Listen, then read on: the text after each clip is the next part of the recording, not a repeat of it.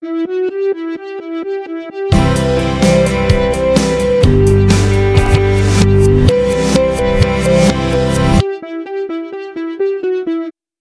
pessoal, sejam bem-vindos a mais um episódio deste podcast. Eu sou a Thaís e esse é o Essência Poeta, um podcast onde eu compartilho as minhas experiências de leitura e trago alguns assuntos para a gente refletir e conversar a respeito. Hoje eu vim compartilhar com vocês um versículo que há muito tempo era um mistério para mim e ontem à tarde, depois de um culto, ele se tornou tão claro no meu coração. Eu estou falando do verso 13 do Salmo 77, onde está escrito o seguinte. O teu caminho, ó Deus, está no santuário. Que Deus é tão grande como o nosso Deus? Eu nunca tinha entendido antes o que essa primeira parte realmente queria dizer. O teu caminho, ó Deus, está no santuário. O que que isso significa? O que significa dizer que o caminho de Deus está no santuário? E como eu disse, ontem, depois de um culto, eu fui iluminada a respeito disso, porque estar lá no templo, ouvindo a mensagem da palavra, ouvindo os louvores e a adoração dos irmãos e perceber a presença de Deus no ambiente, me trouxe o sentimento e a visão clara da importância que há em congregarmos, da importância que há no irmos à igreja a importância de irmos ao templo, de irmos ao santuário de Deus. Porque era uma tarde em que eu estava de folga em casa, não tinha muitas expectativas para aquela tarde. Em cima da hora eu decidi ir ao culto e pensei: vou à igreja só mesmo para ouvir a palavra de hoje. E nessa semana eu tive alguns pensamentos a respeito da minha vida, a respeito das minhas expectativas em relação à vida, em relação às realizações, conquistas, em relação a reconhecimento pessoal e profissional. Observando a vida de outras pessoas, eu comecei a admirar e valorizar o que a imagem delas ou o que a imagem da vida delas transmitia. O glamour, o status, os aplausos e a própria admiração em si que a profissão ou o talento delas provocava nas pessoas que passavam a chamá-las de estrelas por conta do seu destaque, por conta do quão altas elas estão em relação aos meros mortais da terra, por conta do seu brilho, riqueza, fama, pela exclusividade de pertencerem a um grupo seleto onde só participam os super especiais. Para você conseguir visualizar melhor o que eu estou querendo dizer, ou de que tipo de situação eu estou falando, é só você imaginar os grandes artistas, os grandes ícones da música, ou os grandes atletas dos mais variados esportes que hoje têm reconhecimento gigantesco, todos eles estão na mira dos holofotes e são as grandes estrelas do mundo hoje em dia. Ou então, não precisa se tratar apenas de reconhecimento por um talento diferenciado, mas pode ser, por exemplo, o caso de grandes conquistas financeiras que não envolvam necessariamente um trabalho na área artística ou esportiva, mas que, pelo destaque que alguém alcançou dentro de sua profissão, digamos que comum, seja possível, como consequência disso, conquistar um estilo de vida financeiramente abastado que te dá acessos a lugares e a prazeres que só o dinheiro, muito dinheiro, pode comprar. Esses prazeres que eu falo não se trata apenas dos lazeres como viagens ao redor do mundo, conhecer os parques da Disney os lugares históricos da Europa e da Ásia, ou os safaris da África e os lugares paradisíacos da Oceania. Ainda que nada disso nos interessasse e nós não fizéssemos questão alguma de viver essas experiências, só o fato de você poder ter uma casa belíssima para morar, com recursos e materiais de boa qualidade, com decoração e estilos assinados por designers e arquitetos, além de propriedades para passar os feriados e as férias com a família. Só o fato de você poder comprar carros do seu agrado e não somente aquele que você compra porque é o que dá para comprar no momento e ainda com muito sofrimento, deixando de ter muitas outras coisas de suma importância, porque senão você não conseguiria pagar esse bendito carro.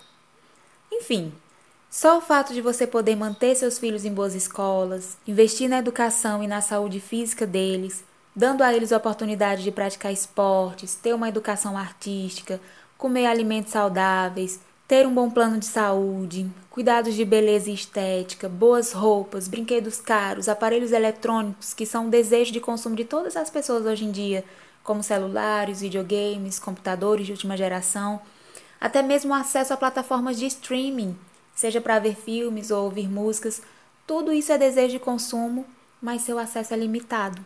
É caro. Não é para quem quer, mas para quem pode ter. Ter acesso a todos, ou pelo menos a mais de um desses desejos de consumo, já é sinônimo de luxo. É inegável que a possibilidade de termos acesso a essas coisas é algo que nos leva a admirar e a desejarmos cada vez mais ter esse estilo de vida. A questão que eu quero trazer aqui é que, sem a devida reflexão, nós podemos passar a ser movidos por esse desejo, ou seja, podemos passar a ter como motivação principal para tudo que decidimos e fazemos o desejo de alcançarmos essas coisas. E dessa forma, a nossa motivação e o alvo da nossa vida passa a ser só isso, ou primeiramente isso. Passa a ser conquistar essas coisas. E não que seja errado desejar e lutar por uma boa qualidade de vida e obter conquistas profissionais e, consequentemente, materiais. O que eu estou dizendo é que, sem a devida reflexão, nós podemos ser consumidos por essa ambição e nos deixarmos ser guiados apenas por ela, como se toda a nossa vida se resumisse apenas à vida aqui na Terra, no tocante ao que conquistamos e usufruímos nesse tempo de vida terreno. Outro fato importante a ser considerado é que, no planejamento dos nossos esforços para conquistarmos essas coisas, ou para conquistarmos as boas coisas dessa vida, nós nos esquecemos do mais importante, que é considerarmos como primordial nesse planejamento a vida além dessa. Nos esquecemos de incluir Deus na nossa trajetória no papel de nosso guia e condutor. Esquecemos de incluir Deus como voz direcionadora daquilo que Ele quer que a gente faça da nossa vida e de que forma. O que eu vejo acontecer, em muitos casos, é que quando incluímos Deus, incluímos apenas como um ser sobrenatural que vai abrir os caminhos para eu conquistar o que eu quero, do jeito que eu quero, porque eu quero e pronto. E porque ele é bom e vai me dar o melhor dessa terra. Basicamente, a teologia da prosperidade, que é enganadora e foge à verdade que o evangelho oferece. Ou então, ainda em relação à forma com que incluímos Deus na nossa vida, a gente pode até servir a Deus com fidelidade, segundo a palavra, buscarmos direcionamento do Espírito Santo em todas as coisas, mas por influência dessa ambição terrena, acabamos abrindo brecha no nosso coração para desejarmos tanto as coisas dessa terra que as nossas orações passam a ser voltadas apenas para isso, para pedirmos realizações terrenas. Ainda que a gente adore ao Senhor e se derreta diante da presença dele, às vezes a gente inclina tanto o nosso coração para os nossos desejos em relação à nossa vida e em relação às conquistas pessoais e profissionais que são extremamente importantes para nós, que acontece de nossa visão e entendimento serem corrompidos e passarmos até mesmo a interpretar a voz de Deus de forma distorcida, como se essa voz sempre estivesse relacionada aos nossos interesses egoístas, naturais e terrenos. O exemplo disso ocorre quando o significado da palavra promessa é alterado na nossa cabeça. E por conta disso, não a ouvimos mais com significado de eternidade, com significado relacionado ao céu com Cristo, porque é sobre isso que a palavra promessa na Bíblia se trata e vai sempre estar relacionada. Mas agora, toda vez que a palavra promessa é mencionada num culto ou na leitura da Bíblia, na nossa mente, quando se fala em Deus ser um Deus que cumpre promessas e que ele cumprirá o que nos prometeu, na nossa mente, isso agora só pode significar algo relacionado à nossa própria exaltação, não no céu, mas aqui na terra. Ou seja, quando se fala que Deus vai cumprir promessas, o nosso cérebro já interpreta como: eita, que Deus vai realizar o meu destaque no meu emprego. Deus vai realizar a minha vitória, a minha conquista, vai dar o meu carro, a minha casa, o meu nome vai ser soprado nos quatro cantos da terra, a minha carreira, o meu talento vai ser reconhecido mundialmente, porque vamos combinar que a gente não se contenta com pouca coisa. Reconhecimento local é pouco para nós, tem que ser global. Enfim, quando ouvimos sobre promessa, já pensamos na nossa vida financeira explodindo de tanta riqueza ou num casamento perfeito, quando na verdade as promessas de Deus podem até estarem sim relacionadas com acontecimentos que viveremos aqui na Terra e que envolvem todas as áreas da nossa vida, seja sentimental, profissional, familiar. Mas o ponto importante aqui e que precisa ser corrigido e constantemente ajustado é que o nosso foco e maior interesse devem estar voltados a buscarmos e vivermos a maior e melhor promessa que Deus nos faz em toda a palavra, e que é uma promessa verdadeira e infalível, apesar de nossas fraquezas e empecilhos que nós mesmos criamos, que é a promessa da volta de Jesus e da vida eterna com Ele, a promessa da comunhão com o Espírito Santo, a promessa da Sua presença santa e ajudadora em todos os momentos da nossa vida, seja na saúde, seja na doença, seja na tempestade ou na bonança, seja na alegria ou na tristeza, seja na fartura ou na escassez. Mas entenda, eu não estou dizendo que Deus não faz promessas específicas e individuais como essas de te conceder, por exemplo, uma carreira artística ou esportiva bem-sucedida e reconhecida mundialmente ou que Deus não possa te prometer mudar sua vida financeira, te concedendo muita prosperidade, ou prometer te honrar publicamente ainda na terra em relação a alguma situação de humilhação que você passou, ou te prometer um casamento realmente feliz e sem traições, que não seja de aparências, onde ambos se apoiem e se amem e se respeitem de verdade. Ou que você não possa sentir no seu coração durante a leitura da palavra o Espírito testificando e fortalecendo a sua fé a respeito de alguma promessa de Deus, como, por exemplo, a respeito da promessa de um filho, mesmo considerando a sua infertilidade ou dificuldades para engravidar. Não é isso. Deus faz sim promessas específicas a respeito de nossa vida aqui na Terra, envolvendo vida familiar, sentimental, profissional, e graças a Deus que Ele faz, porque nada é mais reconfortante e encorajador do que saber que, mesmo em meio a dificuldades e tudo ao redor nos indicando fracasso total, nada nos impulsiona mais a prosseguir do que saber e sempre lembrar que nós estamos debaixo de uma palavra fiel da parte de Deus a respeito de algo que estamos batalhando para conseguir e que nos faz descansar na certeza de que vai dar certo e que essa dificuldade é momentânea, porque a palavra do Senhor é infalível porque ele não é homem para mentir e o que ele promete ele cumpre por amor do seu nome.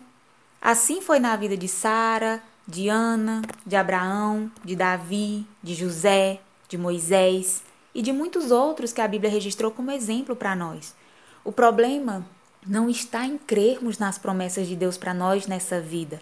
Ou seja, o problema não está em termos expectativas ou desejos a respeito dessa vida. O problema está no quanto essas expectativas consomem a nossa alma, ou se não consomem, o problema está no quanto essas expectativas são o motivo principal da nossa satisfação, alegria e até orgulho. O problema está no quanto essas expectativas são importantes para nós ao ponto de fazermos delas a nossa base de sustentação. Ou seja, sem elas, sem essas expectativas de conquistas aqui na Terra, muitos perdem o chão. Para muitos, se essas coisas não acontecerem, ou se a gente não se agarrar a essas expectativas, o sentido da vida se perde e a gente não sabe mais o que fazer, o que esperar, o que ser. Sem essas expectativas, a gente não sabe mais quem a gente é e nem para onde a gente vai. Por isso eu trago hoje para nós essa reflexão. O quanto as nossas expectativas a respeito dessa vida são importantes para nós.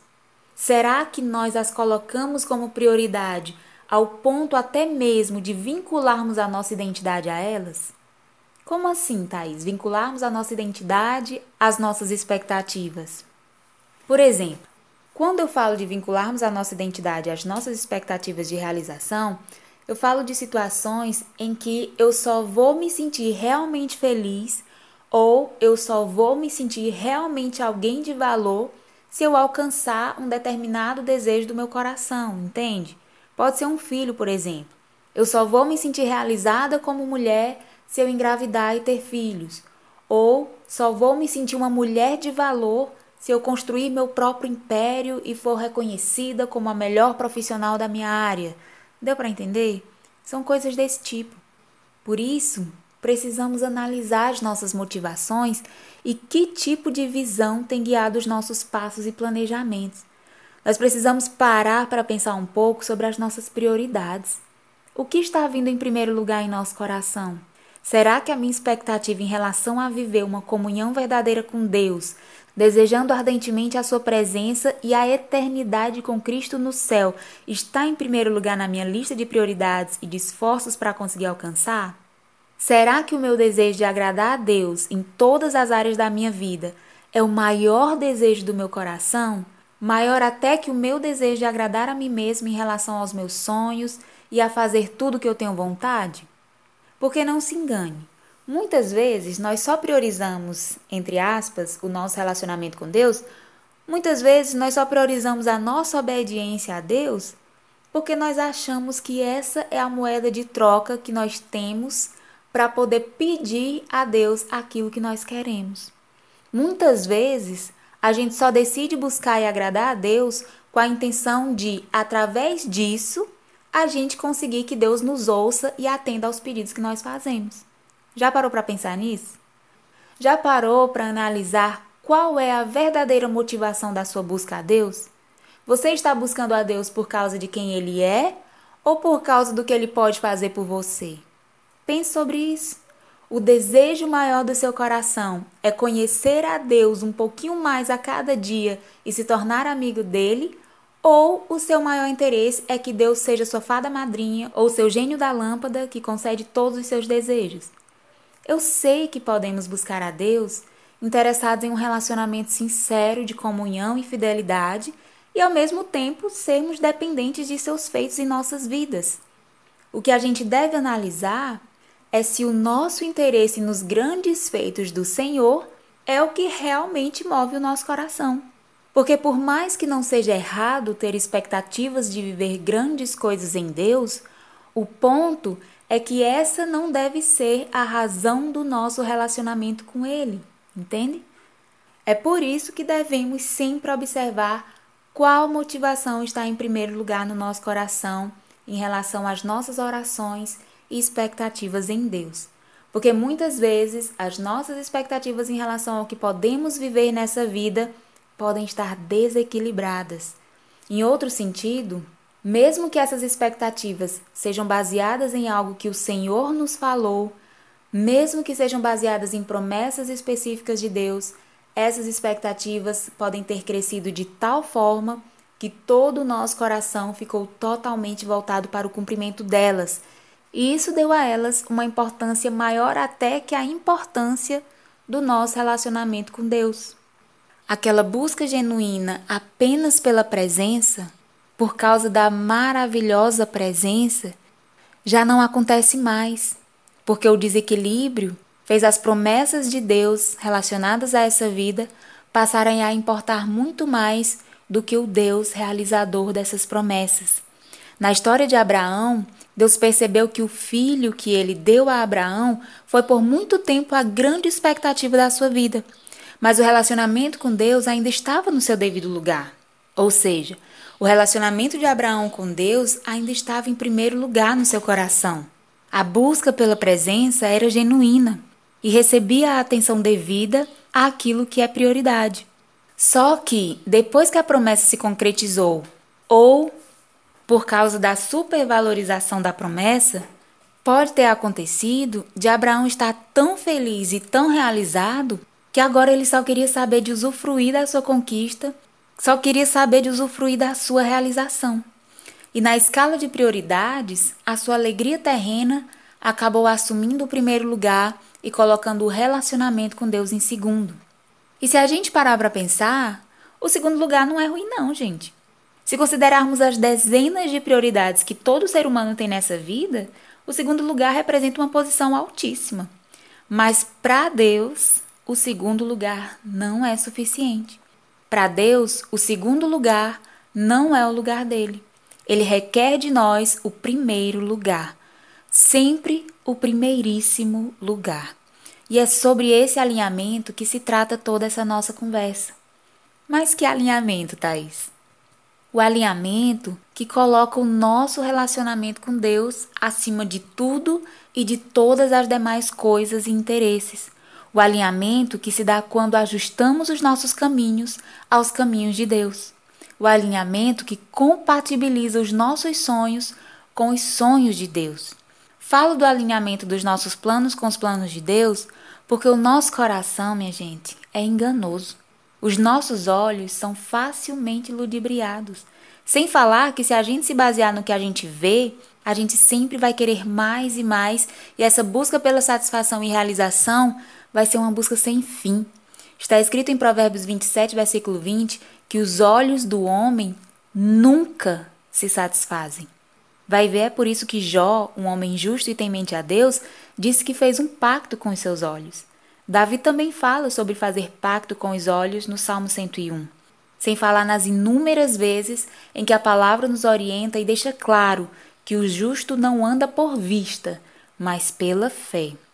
Eu vejo nisso uma orientação cuidadosa de Deus que nos ajuda a combatermos esse desejo desenfreado dos nossos olhos por coisas terrenas, já mencionado em Provérbios 27 e 20. O importante é entendermos que se o nosso guia nessa vida não for a nossa visão terrena, mas a fé na voz diretiva do Senhor, aí sim nós poderemos viver a plenitude dos melhores caminhos de Deus, como está escrito em Isaías 55, versículos 6 a 13, que diz: Buscai ao Senhor enquanto se pode achar, invocai-o enquanto está perto. Deixe o ímpio o seu caminho e o homem maligno os seus pensamentos e se converta ao Senhor, que se compadecerá dele. Torne para o nosso Deus porque grandioso é em perdoar. Porque os meus pensamentos não são os vossos pensamentos, nem os vossos caminhos os meus caminhos, diz o Senhor. Porque assim como os céus são mais altos do que a terra, assim são os meus caminhos mais altos do que os vossos caminhos, e os meus pensamentos mais altos do que os vossos pensamentos. Porque assim como descem a chuva e a neve dos céus e para lá não tornam, mas regam a terra e a fazem produzir e brotar e dar semente ao semeador e pão ao que come, assim será a palavra que sair da minha boca. Ela não voltará para mim vazia. Antes fará o que me apraz e prosperará naquilo para que a enviei. Porque com alegria saireis e em paz sereis guiados. Os montes e os outeiros exclamarão de prazer perante a vossa face, e todas as árvores do campo baterão palmas. Em lugar do espinheiro crescerá a faia, e em lugar da sarça crescerá a murta. Isso será para o Senhor por nome, por sinal eterno, que nunca se apagará. É por isso que o objetivo do episódio de hoje é nos levar a um processo de alinhamento. Nós precisamos alinhar os nossos caminhos aos caminhos de Deus e não o contrário. Nós precisamos buscar saber o caminho que Deus traçou para nós e não apenas seguir o nosso próprio plano esperando que Deus nos abençoe. Mas, como diz a Sua palavra, os caminhos dele são maiores e melhores. Por isso, nós podemos não somente confiar que os caminhos dele valem mais a pena, como devemos priorizá-los acima dos nossos próprios planejamentos baseados em nossa visão limitada e terrena. Provérbios 16, versículos 1 ao 3 diz o seguinte: Do homem são as preparações do coração, mas do Senhor a resposta da boca. Todos os caminhos do homem são limpos aos seus olhos, mas o Senhor pesa os espíritos. Confia ao Senhor as tuas obras e teus pensamentos serão estabelecidos. Esses mesmos versículos na nova tradução na linguagem de hoje diz assim: As pessoas podem fazer seus planos, porém é o Senhor Deus quem dá a última palavra. Você pode pensar que tudo que faz é certo, mas o Senhor julga as suas intenções. Peça a Deus que abençoe os seus planos e eles darão certo.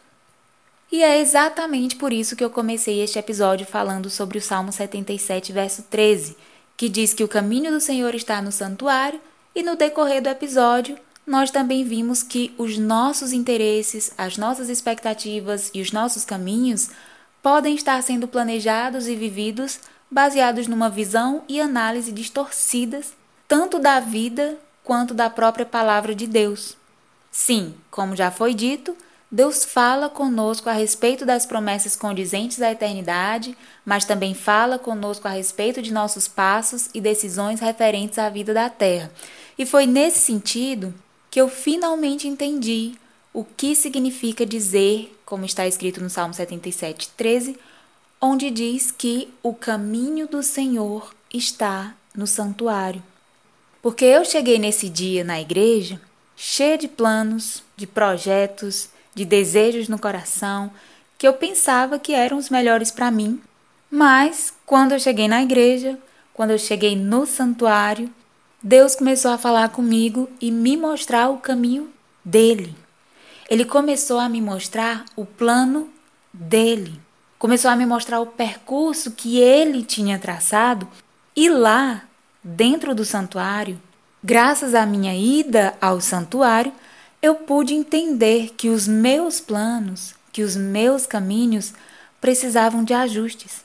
É por isso que estou falando aqui de alinhamento, porque existe sim a possibilidade de Deus não aprovar nada do que a gente planejou e nos oferecer um plano completamente novo, iniciado do zero, mas também há situações em que nós apresentamos ao Senhor os nossos planos e ele os aprova e só faz alguns ajustes necessários corrige a nossa visão, que às vezes está muito carnal e terrena, e nos abre a visão espiritual e nos concede uma visão de reino e focada na eternidade, mesmo em se tratando de executar planos na esfera terrena. Nesse momento, o Senhor equilibra as nossas expectativas, alinha as nossas intenções e motivações e nos faz ter clareza sobre as nossas prioridades. Deus é quem ajusta o lugar de importância do nosso relacionamento com Ele para que seja sempre o primeiro lugar, independente do que aconteça ou deixe de acontecer. E a começar por esse alinhamento, as demais coisas serão sabiamente distribuídas a partir do segundo lugar em diante. Mas entendam que esse conhecimento do caminho de Deus para minha vida só me ocorreu quando eu adentrei o santuário, quando eu entrei no templo para ouvir o que ele tinha para me dizer a respeito. É isso que o Salmo 77,3 quer dizer.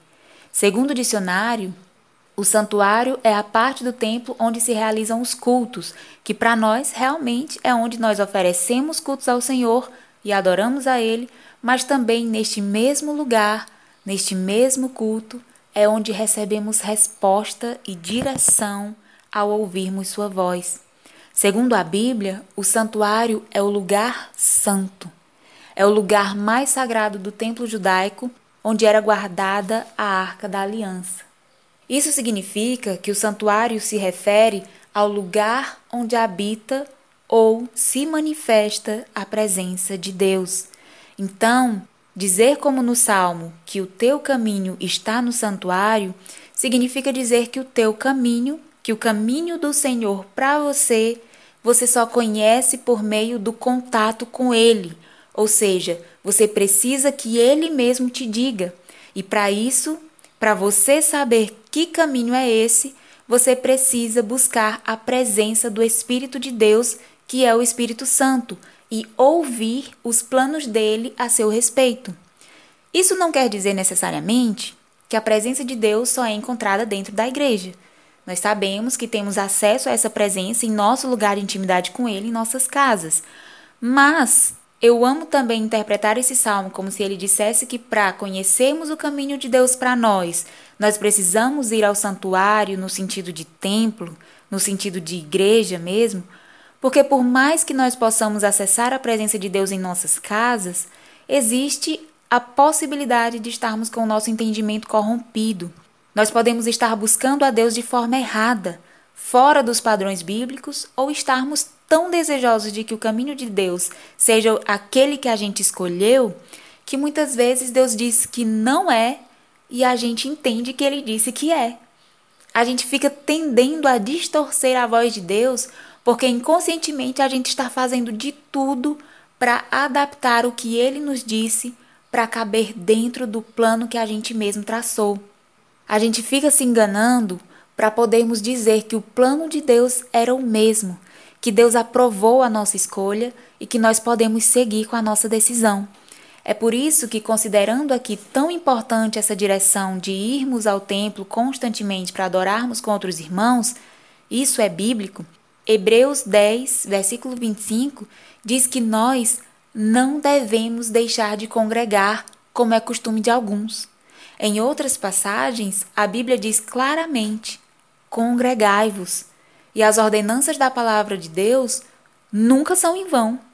Na minha própria experiência, eu digo que ir à igreja, que congregar é imprescindível, porque congregando, estando na casa do Senhor, Deus vai nos ajudar a entender claramente o caminho dele para nós, com confirmações ou com correções que ele nos enviará por meio da vida de outros irmãos, seja através de um louvor ou da pregação, ou usando vasos para derramar sobre nós uma palavra de conhecimento que venha mesmo para colocar por terra todo engano, toda dúvida e nos trazer clareza a respeito do caminho que ele aprova e deseja que sigamos. Resumindo, meus irmãos, é no lugar santo, é no lugar onde a presença de Deus está, que você vai ter a sua visão terrena alinhada à visão celestial. É na presença de Deus, por meio da palavra dele, que você vai ter a resposta e a direção que você precisa. E mesmo que você ache que não precisa de direção ou resposta nenhuma, porque o seu caminho já está ótimo, ainda assim é na presença de Deus que você precisa estar para que ele fale com você e confirme se realmente o seu caminho é ótimo mesmo. Porque os nossos caminhos podem até serem bons aos nossos olhos, mas só serão os melhores se forem os caminhos que Deus preparou e aprovou. E se você já buscou a presença, já sente que Deus falou ao seu coração, ainda assim, vá ao templo, vá ao santuário, vá à igreja. Frequente aos cultos, e enquanto você louva durante os cultos, fique atenta às letras dos hinos, fique atenta ao que é dito nas pregações, fique atenta aos testemunhos, fique atenta às orações, fique atenta até aos silêncios, porque nos cultos, a cada segundo, Deus está falando. Deus fala nos detalhes. Até na decoração da igreja, em cultos temáticos, Deus fala. E assim ele vai te mostrando o caminho dele. Ele vai te mostrando o teu caminho. Ele vai te mostrando o caminho que ele tem para você. Congregue, não somente para obter respostas, mas para estar no lugar da presença, no lugar onde a presença dele é real, porque nos dias mais despretensiosos, nos momentos em que você menos esperar, ele prepara revelações profundas para o teu coração e te concede experiências que nós só podemos viver quando nosso coração desejar apenas apenas estar na presença dele e nada mais. Sem interesses, sem esperar respostas ou fazer pedidos, mas desejou estar ali apenas para desfrutar da maravilhosa presença santa. Isso eu posso dizer com propriedade, porque eu já vi e já vivi. Enfim, pessoal, acho que já me prolonguei demais no assunto, mas espero que eu tenha me feito entender. Se você quiser saber o caminho de Deus para você, Busque a presença dele e ele te fará conhecer. É isso, pessoal. Por hoje é só. Eu vou ficando por aqui. Muito obrigada pela atenção de vocês. Espero vocês no próximo episódio e também espero vocês lá no nosso canal do Telegram, onde eu posto conteúdos mais relacionados aos bastidores e reflexões rápidas que me ocorrem durante o dia. E estamos também no YouTube. Acesse nosso canal por lá, porque tem muitas novidades chegando e que você só pode saber através dos vídeos que eu estarei postando por lá também. Que Deus abençoe vocês. Um beijo, se cuidem e tchau!